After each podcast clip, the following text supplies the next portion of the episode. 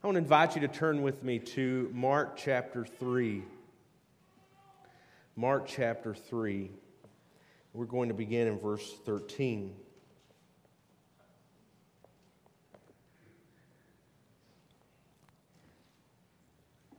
The great preacher Charles Spurgeon, who preached in London in the late 1800s, he taught pastors how to preach, which I'm sure was a very daunting task for them uh, because he is maybe uh, the greatest preacher outside of the Bible to ever live.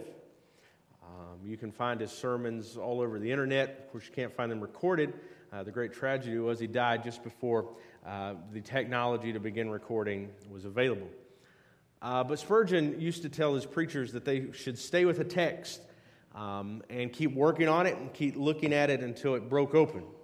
And I really feel like for this morning's text that that's a more recent development than I would have liked. Uh, but this is a, a difficult passage.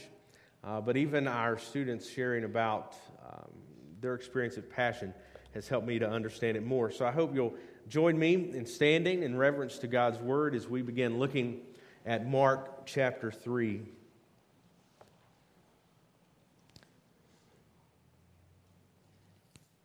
Beginning in verse 13.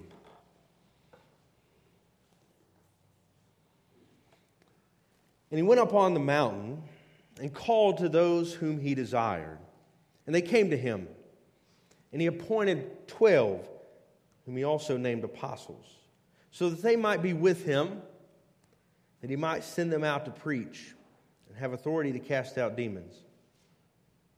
And he appointed the twelve Simon, who he gave the name Peter, James, the son of Zebedee, and John, the brother of James to whom he called Boanerges, that is, sons of thunder. Andrew and Philip, and Bartholomew and Matthew and Thomas, and James the son of Alphaeus, and Thaddeus, and Simon the Cananaean, and Judas Iscariot, who betrayed him. Then he went home. And the crowd gathered again so that they could not even eat. And when his family heard it, they went out to seize him, for they were saying, He is out of his mind. And the scribes who came down for Jerusalem, from Jerusalem were saying, He is possessed by Beelzebub, and by the prince of demons he cast out the demons. And he called them to him, and he said to them in parables, How can Satan cast out Satan? If a kingdom is divided against itself, the kingdom cannot stand.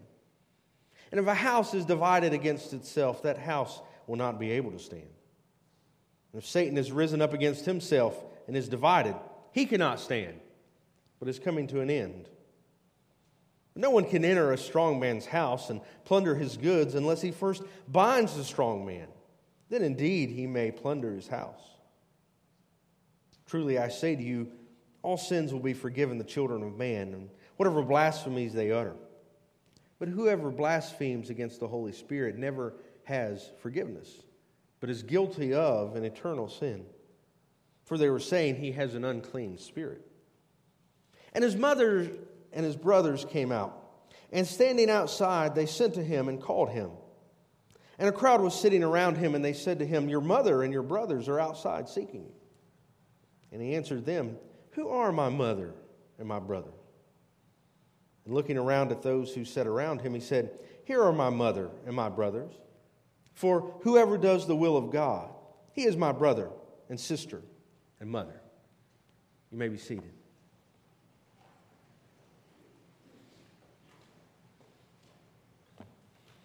There is a lot here in this text. In some sense, I felt a little bit guilty inflicting that upon the curriculum team. But I have no doubt that they have done well in preparing the lesson for you that'll come after the service.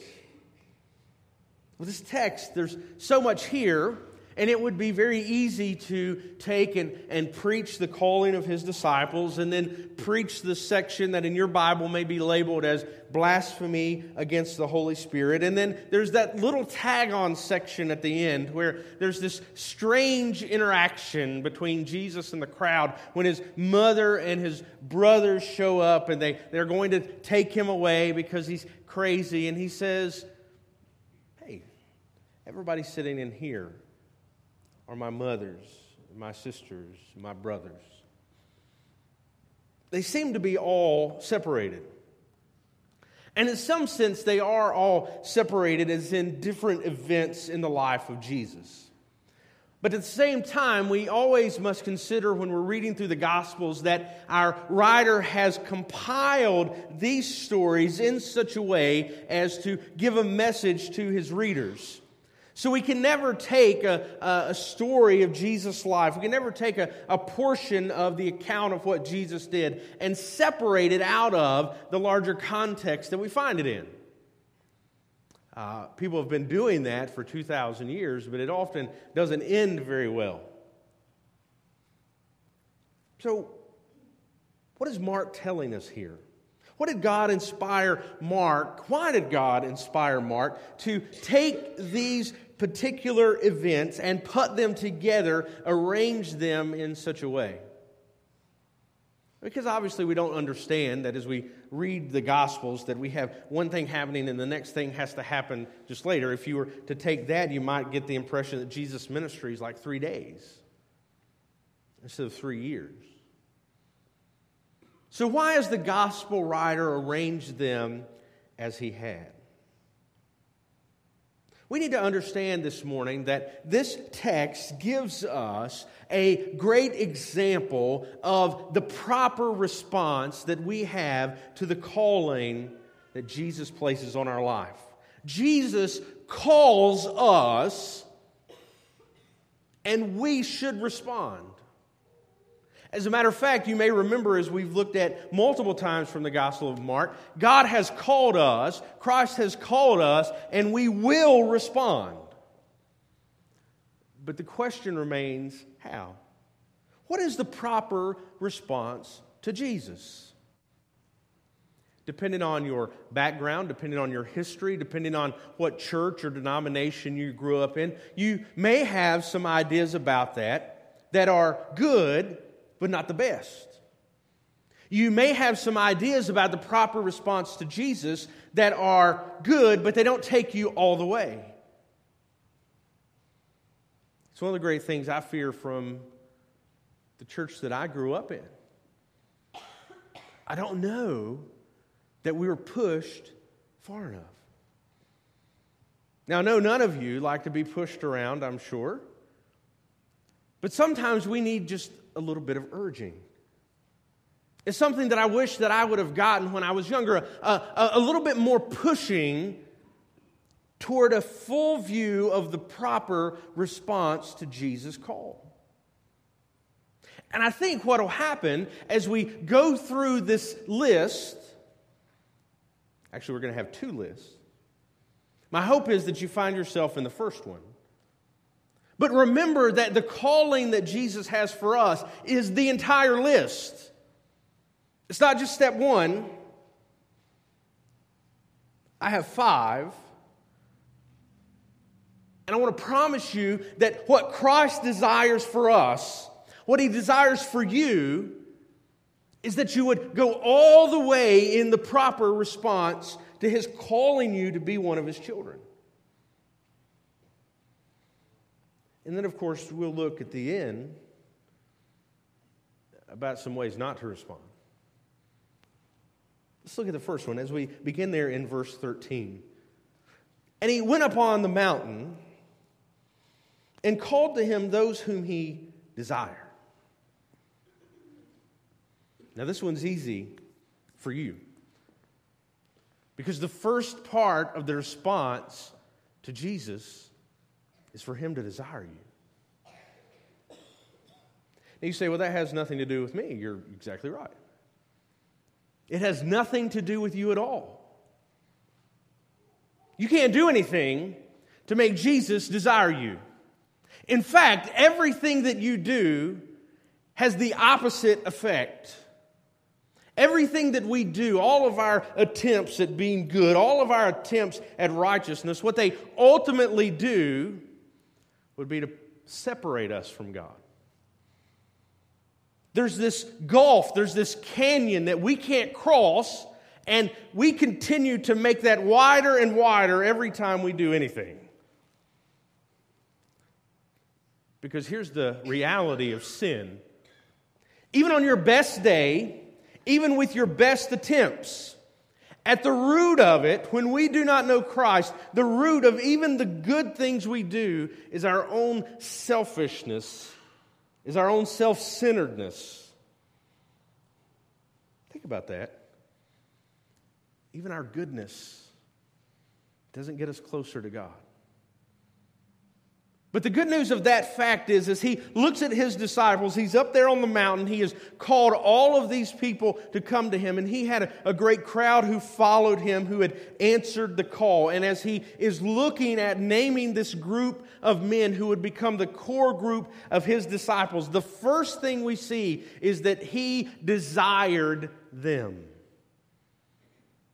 Friends, the reality for all of us in here is even though the separation between us and God is great, Christ desired us. God the Father desired us and sent his Son so that that gulf that we cannot cross, that expanse between us and God, could be bridged. It's five steps, and the first step, God does for you. It's pretty spectacular, isn't it? The first step in the whole process, the thing that gets everything going, God does for you. He sends his son because he desired to have a relationship with you. He sent his son to die in your place because you could never get to God on your own. But he bridges the gap by desiring us. This morning, if, if you don't know Christ, if you're going to relate more with this list that I'm going to give you in a few minutes, know this. even if you've rejected God and turned your back on Him, even if some reason you're here, but you think all of this is silliness and foolishness, God desires you. Even if nobody else in the world does, even if everyone else in the world has turned their back on you and rejected you, if your family hates you, if all the people you used to call friends hate you, the people at work hate you, the people at school hate you, God desires you. Look at the second thing. Those who he desires, he called. And he went up on the mountain and called to him those whom he desired. So even though in your text, called is first and desired is second, he had the desire, and that made him, that, that, that compelled him to call these disciples. He called to him those whom he desired. If you remember back to last week, the man with the withered hand, what does he say? He says to this man, Come here. You know, the man, he's, he's off by himself. He, he has this, this hand that is deformed. He's an outcast. And God looks at him. Jesus looks at him and says, Come here. This is what he says right here on the mount. He looks at this, this group that he's going to pick out. He has he, he desires that they would become this inner core group of disciples. And so he looks at them and he says, he says, Come here. Have they done anything yet? They've not done anything yet, right? We, remember, we have some of these who he has previously called to be a disciple, but, but not all of them have been recorded yet in Mark's gospel. So we don't know a lot about some of these men. We don't know what kind of relationship they already had with Jesus. But when he desired that they would be a part of his inner circle, he looks at them and he says, Come here.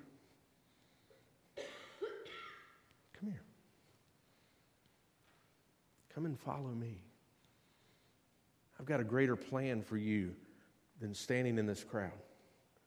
I've got a greater purpose for you than just walking behind me and, and listening to some of the things that I say to this bigger group. I, I want to I want to take you further. I want to teach you more.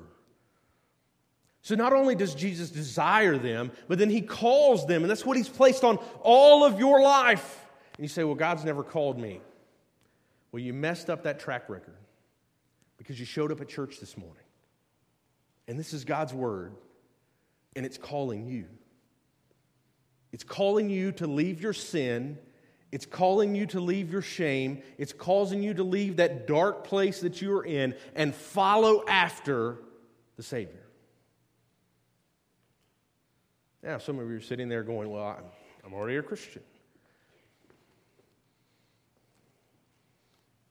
Some of these guys were already followers. Some of these guys had already been called by Jesus one time. They were already walking along after him. You know, they were there and they were clapping, and, you know, Peter had already kind of risen to some prominence, and he calls him just the same. He's not calling him for the first time, he's calling him maybe for the hundredth time, but he's calling him to something bigger and better than what he was doing. He's calling him to be more involved. He's calling him to grow closer to Christ, to walk closer with him. He's calling him to do something greater than he had ever done before. Before he was just wandering around with Jesus, but now he's being called to something much more important. And maybe that's you this morning. Maybe this this followership of Jesus that you have is just not adequate to what God is calling you to do. Maybe not going as far as God is calling you to go. Maybe that's true for all of us. Not maybe. That is true for all of us. We're just not going as far as we could go with Jesus. We're not doing that as a church. We could easily go, and I could find plenty of churches this morning, and I could compare us to them, and we would be superior. We do more outreach, we have more events, we give more to missions, we, we whatever. But we could also look at the Bible and look at the commitment that they made to Christ and realize we've got a long way to go. See, Jesus just doesn't call us one time, hey, come to me. I think that's the misconception. Because, because many of us were brought up with this attitude and, and in this mindset and in, in churches that said, okay, when Jesus says, come to me, he's saying, walk down this aisle and pray with a preacher. He's saying, be baptized and make sure you're in the church pew. That's strange because when I look at this list of men and I look at this calling that Jesus places on their life, I see a list of men who all but one died for their faith. And it's not as if John, who didn't die, he wasn't executed for his faith, but he was exiled on an island. He was, he was tortured for Christ. So it's not as if he got off any better. And I, I relate this calling with these men to this calling that we have that we should come to the front and sit in a pew, and the two do not add up. When Jesus calls someone, he calls them to pick up their cross and follow him. And this cross that he tells us to pick up, it is, it is not this, this, these burdens that we think we bear. You say, Oh, I've, I've got some arthritis in my finger. I'm carrying that cross. Really? Do you know what they did to people on that cross? Where they nailed people there and they bled and died, where you physically suffocated because you could not lift yourself up to take another breath? But I don't have a lot of money in the bank. But that's the cross I bear. These men were desired by Christ, and He called them And they come. That's the third thing. When Jesus calls you, you come. You don't come with this attitude that I'll follow Jesus as long as it doesn't hurt. I'll follow Jesus as long as it doesn't cause me something uncomfortable. They come to Jesus. Do they ask any questions? Do you read questions here? Well, Lord, where are we going to go? Lord, where are we going to sleep? Lord, how are we going to eat? Lord, how will we make money? Lord, what if our family doesn't like it? Lord, what if it affects my future plans? God, how is your attitude toward our 5 and 10 and 20 year strategic planning models? Now, I know that oftentimes in the Greek language, there is more there than translates into English. But that's not the case here. There's not a bunch of questions that are somehow hidden in the Greek text that just didn't make it into the English. It says here, they came to him. He called those he desired, and they came to him. That is our proper response when Jesus calls us is to take away everything that hinders us and follow after him. I'm reminded of that often because it is so tempting to want to plan for Jesus and, and think for Jesus and, and kind of figure out where Jesus has all of this thing going instead of just saying, hey, I'm going to follow him. Instead of just admitting that we don't know the future and we don't know what's best, but he does. I don't know how long these men had been following after Jesus, but it was apparently long enough that when he says, Hey, come follow me, they come to him. In this moment, they're going to be given great responsibility. I, am sure that it was tempting to come back off of that mountain and think that something great had happened to you. Right? Here's this crowd, everybody's following Jesus, and all of a sudden Jesus looks out at you and says, Hey, come to me. And when you go up on this mountain, it's a, a small group of guys. You might even be looking around you and going, Hey, there's Peter. We already know that he's, he's buddy buddy with Jesus. Maybe this is going to be something good. And he, he elevates them to this, this status of being one of the 12, to being one of the core group of his disciples. But do you think they realized in that moment, oh, by the way, this is going to mean that we're all going to die? If they did, what would they have done? Would they have still stepped up to the plate and said, hey, we're going to go, we're going to follow? I don't know. But the reality is, they went. And that's what we need to do. Jesus calls you all the time. But I fear that it's way too easy for us to just say, not today.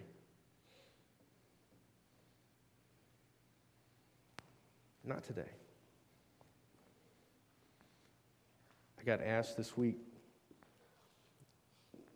to go and to preach, which I love to do. It's never turned down preaching engagements.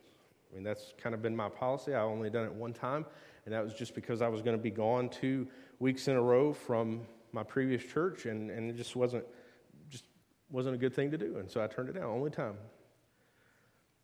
The problem was I got invited to go preach. Love to do it. Want to say yes. Got to get on an airplane. Not as big a fan. You know, last time I flew, a plane had disappeared in Asia. I got back, and another plane gets shot down with a missile. Another plane disappears in Asia again. It's not my thing to fly. But guess what? If you want to do mission work, you got to get on an airplane. I mean, you can drive, but some of these places are like seven day drives. Central America is like three weeks, and you go through some countries that are not fun. They don't have roads. It's just part of the calling. I had a pastor friend tell me one time that it, if a Christian doesn't have a passport, you're saying you're not going to international missions. It's the truth, isn't it? You realize they don't let you out of the country without one, and guess what? They really don't let you back in.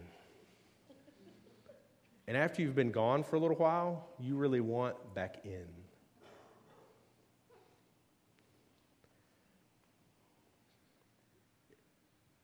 If Jesus calls you, and he says, Go.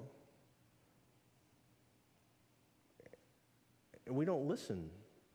And I'm not saying you, you got to get on a plane and fly, but sometimes, and listen, this happens to me. I'll be sitting at a restaurant and, and, and, and they'll be just impressed upon my heart, God, to, to, to pray for the waitress. And, and just something within me fights it.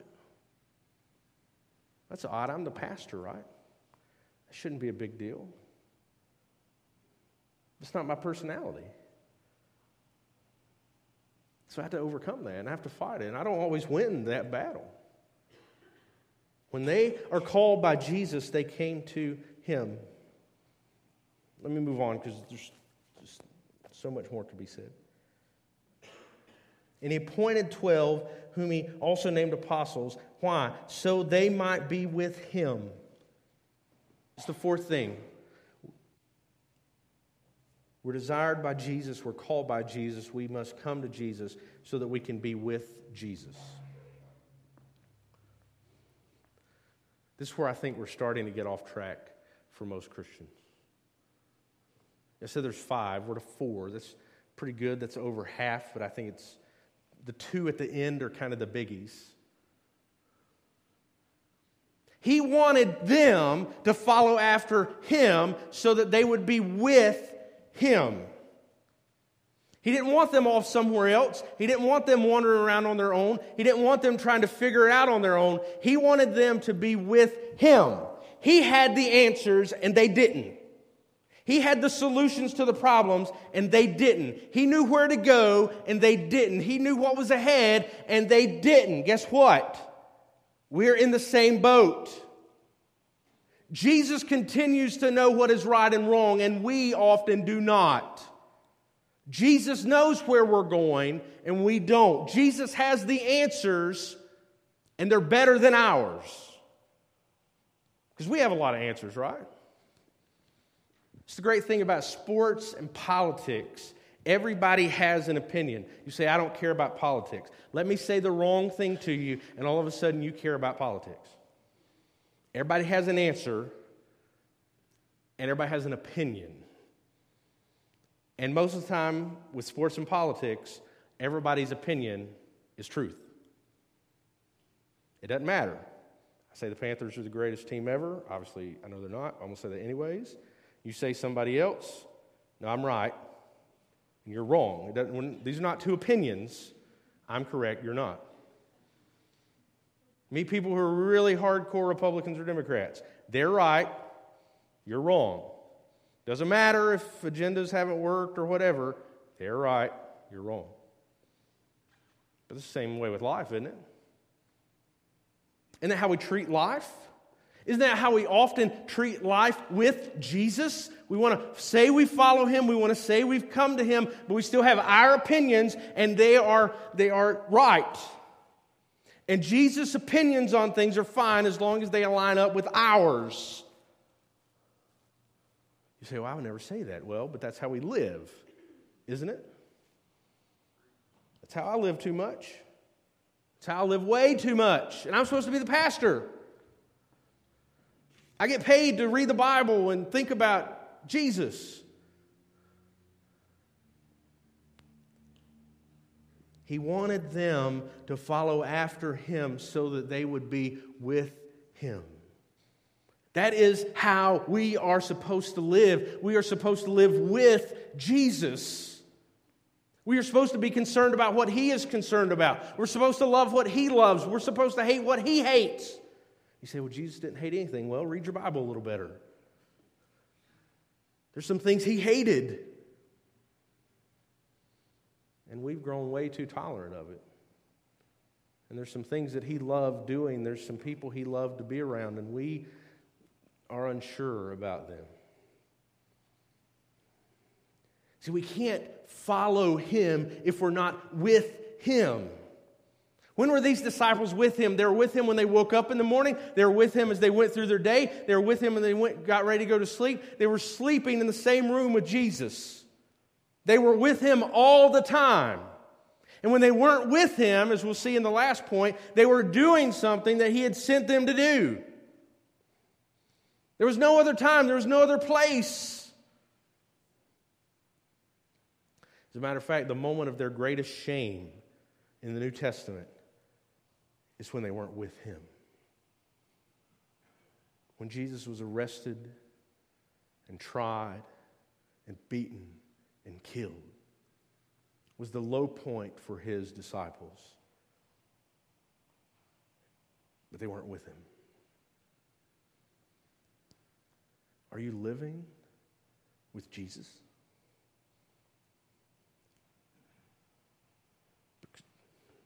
Half the time, I don't feel like I am. I'm doing my thing, I'm going my direction, I'm having to deal with being a professional Christian and trying to figure all of that out, and it's a struggle. He wanted them to be with Him. That's what He wants for you. And then, lastly, as I said a minute ago, they were desired by him. He called them. They responded. They came to him so they could be with him. And then lastly, he says here, so that they might be with him. This is the end of verse 14. He might send them out to preach and have authority to cast out demons. When were they not with Jesus? And they really, it's not as if they weren't with him then. It's when they were sent out. This is where, this, this is where we miss the mark. This is the big place. This is the place that we miss the mark as Christians, but this is the place where God is most effective in using us. We can respond to Jesus. Some people even do a really good job of living with Jesus. They live in His Word, they're in prayer, but, but the end of that living with Jesus is being sent out. It's in going. It's in responding to the fact that God desired you and called you, and you responded, and you've been living with Him. He has been changing your heart, He's been transforming your mind, and now you're to go back out. Because guess what? There's a world full of people that God desires to save in Christ. A world full. There's unreached people groups like our young people had the chance to affect in their giving. There's people that live outside of this door. I mean, you can open up this door and see their house. And they don't know Christ. And the reality is that if they don't ever understand that He desires them and has called them and respond to that call, they have no hope. They have no future. They have nothing ahead of them but darkness and destruction. And they're right here. And they're in South America and Central America and Asia and Africa and Europe. They live in Australia and in New York City and in Los Angeles and in Austria and in Russia. They live all over. And they live in Eichard. And we have been called by Him to be sent back out. You want to know what that looks like? You want to know what Jesus thought about when He sent them out? Go to the book of Acts, read it all the way through, and you'll see what they did in responding to this call that Jesus had on them, this call that Jesus had placed upon their life. They went out and radically changed the world. You are sitting here today because of the ministry of these disciples. Because it was for freedom to worship this Jesus that people came to this place and established a country here for us to live in freedom to worship. It wasn't just because they wanted to be free, it's because they wanted to be free to worship Christ. Quickly and I'll be done. I want to go through these others. Those are our proper response to Jesus. But there is another response. You can respond another way, an improper response to Jesus, if you will. And, and we see this happen first in verse 21. He is speaking, and this crowd is so great that his disciples can't even eat. That's how packed in it is. Now, I don't know about you, I didn't have breakfast this morning. I imagine the room would have to be pretty tight for me not to be able to get my hand to my mouth. Not a lot of space here. And I'm a professional at it.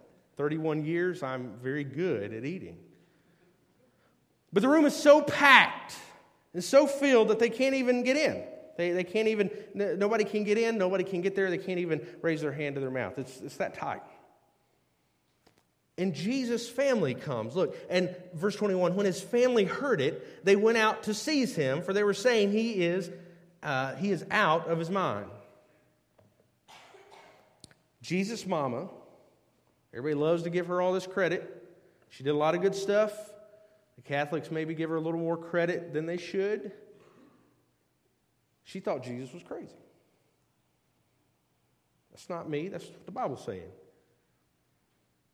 Jesus' mother and his brothers go, and they think he's crazy.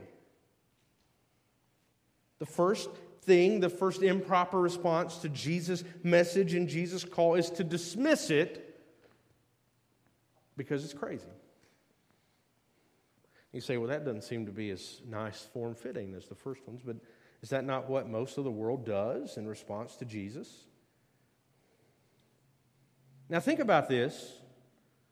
When you come to Christ, you are affirming that God brought a man back from the dead after three days. You are affirming that that same man was able to walk on water, was able to feed 5,000, was able to raise other people from the dead, was able to heal those who are blind, was able to take a man's withered hand and make it whole again. You are affirming that. 1 Corinthians says that the good news of the cross, that God would save someone through, through a rugged, bloody, nasty cross. 1 Corinthians says that's foolishness to those who are perishing. Jesus' mother and his brothers knew he was just a simple Jewish carpenter from Nazareth, and now he is here and he's got all these crowds. He must be crazy. He's out of his mind. Nothing's changed in 2,000 years. It's still thought of as crazy, it's still thought of as ridiculous. How could this have happened? How could a God speak out of nothing and create the world? How could a man come from heaven, born in a manger, raised perfect, and die on a cross? How could he be raised on the third day? It's an improper response. Second, beginning in verse 22, the, the, scribes come from Jerusalem and they, they accuse Jesus. Now, this, this one is, uh, you know, as if Jesus is not crazy enough according to his mother. He's accused of being possessed by the devil. And as he is possessed by the devil, he is casting out other demons from people who are possessed you know, by demons, by the devil. So, him possessed by a demon is casting out other demons. That's the accusation.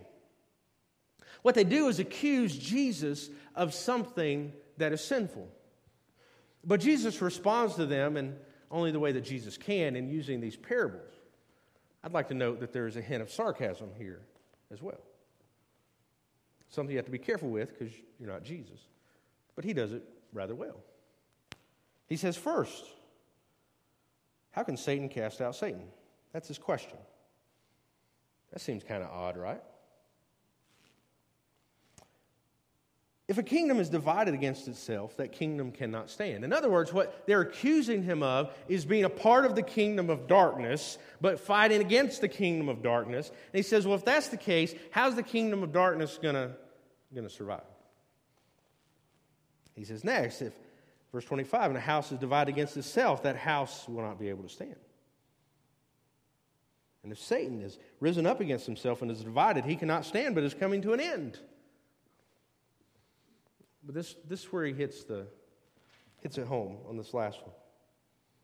But, this is verse 27 no one can enter in a strong man's house and plunder his goods unless he first binds the strong man then indeed he may plunder his house. in that parable, Jesus is the thief. It's interesting. Jesus is the thief. And he breaks into this guy's house. He beats him up. He ties him up. He steals his stuff. There's your picture of Jesus meek and mild. Breaking into people's houses and beating people up.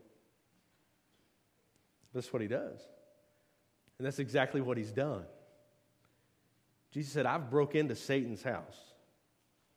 He's a strong dude. He's not easy to overcome. But I'm beating him up, and I'm going to tie him up, and I'm going to take his stuff. And you know what his stuff is? It's you. It's you. Says, I'm breaking into this world where Satan has had a foothold, where Satan has been control, in control, where he's been the strong man, and I'm going to beat him up, and I'm going to tie him up, and I'm going to take you back. I think there's a little sarcasm, a note of humor there, but then Jesus gets serious. He says, Truly I say to you, all sins will be forgiven the children of man, and whatever blasphemies they utter, anything can be forgiven. He says, But whoever blasphemes against the Holy Spirit never has forgiveness, but is guilty of an eternal sin. For they were saying he has an unclean spirit. He says, You can't be forgiven when you think what Jesus is doing is evil. When you attribute the work of Christ to evil, how can you be forgiven? How can you be forgiven? I don't, I don't, the forgiveness can't come. As long as you are actively attributing what Jesus has done and Jesus is doing in the hearts and lives of people, as long as you attribute it to evil, there's no forgiveness there. Now, I want to tell you, had a lot of people in my life who have been concerned that somehow they have broken this, this unpardonable eternal sin. Unless you're showing up here believing that what Jesus has done on the cross for you is evil, it's not something you've got to worry about. But there's a world full of people who believe that Christianity is evil because of whatever their reasoning is, and there's no forgiveness offered to them. So, dismissal saying that it's crazy, calling it evil, and then here's the last one improper response to Jesus. And his mother and brothers came and standing outside, they sent to him and called, and a crowd was sitting around them, and they said to him, Your mother and your brothers are outside seeking you. Why did they come? We'll go back to verse 21. Why did they come? They came to seize him. They wanted to stop what he was doing. Not only did they think he was crazy, but they wanted to stop it. That's the third improper response to the message and the calling of Jesus is to try to stop it.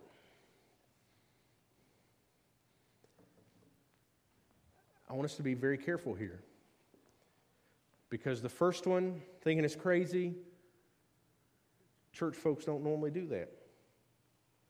Second one, thinking it's evil, church folks don't normally try to do that. The third one, attempt to stop it, happens in churches every day.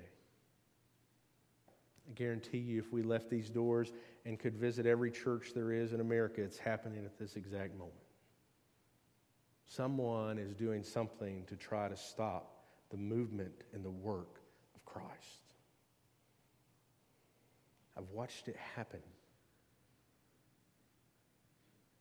And it's frightening to think that someone called by God, this is, these are his this is his mother, these are his brothers. If you remember very uh, clearly, it is his mother who is with him as he dies. It is his brother James who would be one who would be a leader in the church. So they come to faith, they understand that, but in this moment, they're trying to stop what is happening.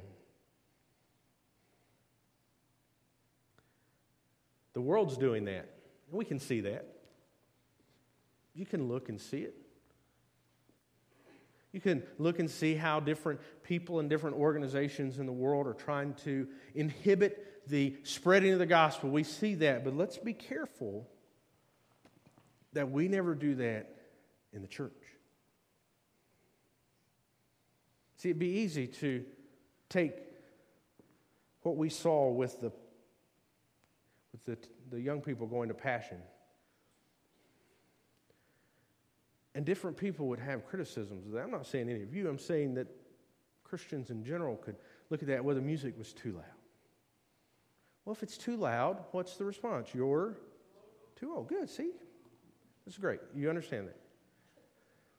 If you don't want to be old, don't ever think it's too loud. Some people may look at that and say, you know what, I don't particularly agree with this preacher's stance on this. He probably doesn't agree with your stance on it. See, now you're even. It's easy to look around and see what is going on and be critical. I, I used to always be bothered about this at, at our local pastor's conference before I moved here. And, and, and one guy would be sitting there and he would be sharing about how three people had been saved in his service. And, and I was in there going, man, that's great. And it would never fail that somebody had to have gotten more people saved than him. They're just making people up. Three imaginary friends got saved. I mean, I know those are Baptist numbers, but we still have to be cautious. It's making people up. Let's never be found guilty of inhibiting the work of Christ. I think Mary, Jesus' brothers, they probably had a good heart. They didn't want to see Jesus embarrassed. They didn't, whatever it was they were coming with, they were trying to stop what he was doing. And we must be cautious of that. So Jesus calls us, and there's a proper response and there's an improper response. And how should we respond? What should we do? What should be our overarching goal in responding to Christ? He gives that to us as we finish. He looks at everybody and he says, Well, who are my mother and brothers? And looking at those sitting around him, he, he said, Here are my mother and brothers. And here's the key, verse 35 For whoever does the will of God is my brother and sister and mother. God's will is that we would understand that He desires us and has called us. His will is that we would come to Him and be with Him and be sent out by Him. Don't fool with this other stuff. You don't want to even go there.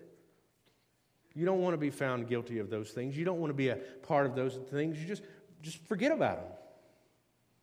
Because the one who comes to Jesus and stays with Jesus and is sent out by Jesus doesn't have to worry about thinking it's crazy. They don't have to worry about attributing it to evil. They don't have to worry about stopping the work of Christ because they are the work of Christ. I would encourage you this morning. Where are you at on here? Unlike school, you don't have to start at zero because there is no zero. And you get the first two on a list of five right, you're up to 40% already. God desires you regardless of whether you want Him to or not, regardless of what you've done, regardless of how much you, how much you hate God and you hate religion and you hate Christianity and you hate everybody around you.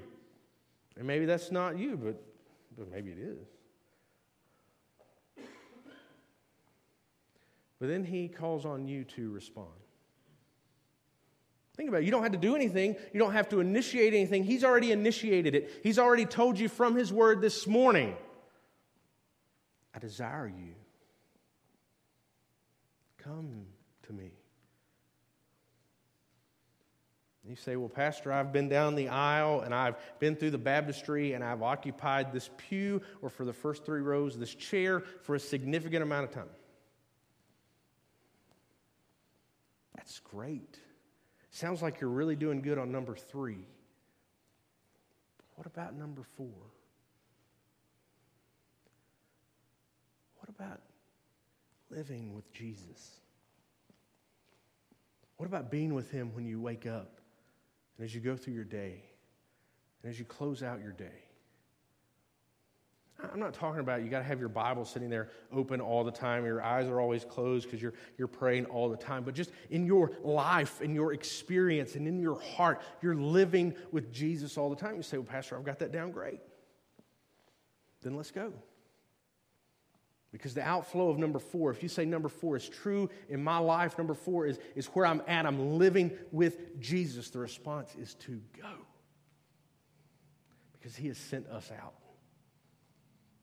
He sent us out to the world. He sent us out to our community. He sent us out to our state and our country. He sent us out in our giving. He has sent us out in our, our physical, where we are. He sent us out and who we talk to and how we talk to them and what we share with them. He has sent us out. Where are you at this morning? There's not a lot of gray areas in these. There's, there's not a lot of 4.5 or I'm at 3.27. We know where we're at. Now we need to go where Christ has called us to go.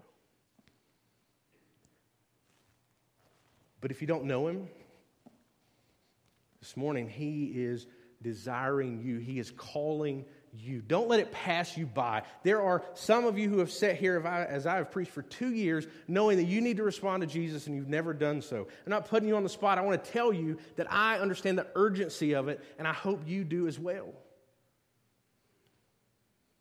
Because think of how privileged you are that you get to hear the gospel week in and week out.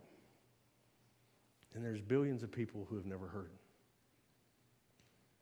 Realize that one day, God may very well close the door on you hearing the gospel and open it somewhere else. Respond now because He's calling you and He desired you enough to send His Son to die in your place. Will you bow your heads with me as we pray?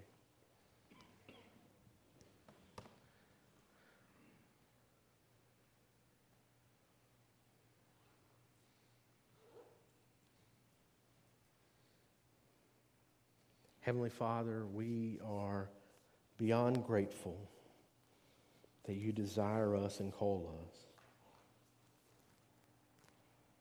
God, we're unworthy of it.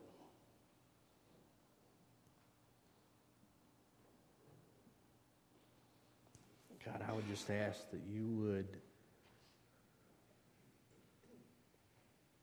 you would show us your love and grace right now that wherever we find ourselves, God, wherever we are, whatever we are doing, wherever we are at, that you would just speak into our heart and help us to know you more. God, help us to grow in our faith to grow in our understanding of the relationship that we have with you. Help us to, to, to know you better. Help us to live with you more. God, help us to respond better to your call. Lord, I know there are those who are sitting here this morning and don't know you. God, I pray that you would speak to their heart, that you would call them to yourself.